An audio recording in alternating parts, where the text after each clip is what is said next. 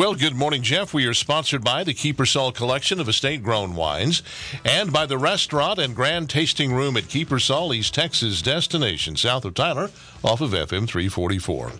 I have a book recommendation for you and those on your Christmas list, particularly if those recipients love their country and are concerned about how and by whom it is being led. The book is by New York Post opinion columnist Miranda Devine. It's called Laptop from Hell Hunter Biden, Big Tech, and the Dirty Secrets the President Tried to Hide.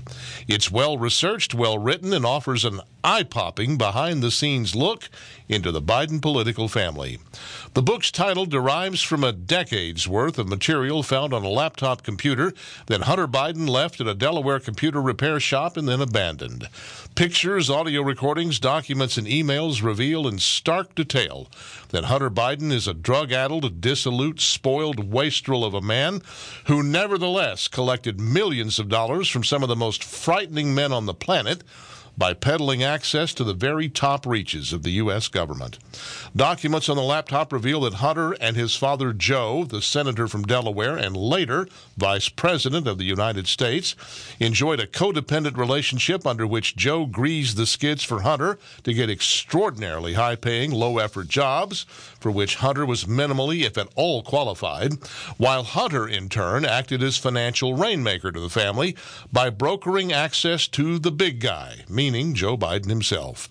In one passage in the book, Ms. Devine writes, and we quote, Photographs of Hunter's rampant drug use and explicit homemade pornography were all over the laptop, but the real news value lay in the corporate documents, bank transfers, and emails detailing a vast international influence peddling scheme, sanctioned by the world's most despotic regimes and implicating honest Joe Biden himself.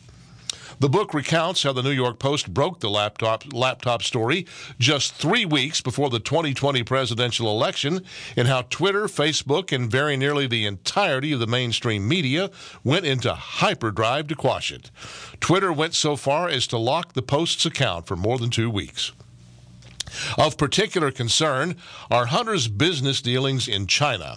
Hunter was paid millions via business entities of which he was a principal, and the entanglements of those entities with the giant Chinese energy company CEFC. One of the emails in the laptop talks about 10% of that money going to the big guy. There is much more, so much more that fear for that fear of being fitted for a tinfoil hat and called a conspiracy theorist notwithstanding, we are compelled to ask. Is the President of the United States in a compromised position relative to the Chinese, our country's most formidable strategic and economic adversary? It can't be said for certain that Joe Biden is dirty from Chinese money, but the revelations of the laptop make that scenario almost irresistibly plausible. Yet, despite such plausibility, the media steadfastly resists asking questions. Cliche as it may be to say, they'd sure as hell be asking if the last names in question were changed from Biden to Trump. That's my word. What's yours? Go to youtellmetexas.com and you tell me. Do you still hear your mom's voice in your head? I still hear mine. She always told me that you don't accept an invitation to someone's home and then arrive empty handed. It just isn't done, she said. So here's how to be ready. Visit the grand tasting room at the winery at Kiepersol and pick out bottles from their reserve and estate collections to take with you to holiday gatherings. Wine is a lovely hostess gift. Reserve wines and estate wines are of limited bottling and they represent the very best of each year's vintage.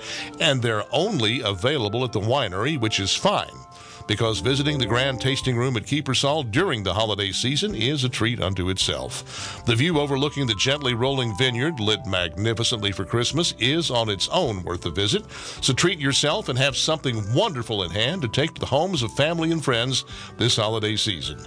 To do that, you go south on Broadway to FM 344, left under the bridge for a mile and a half to the Kiepersol entrance gate on your left, and then follow the signs. You can learn more at kiepersol.com.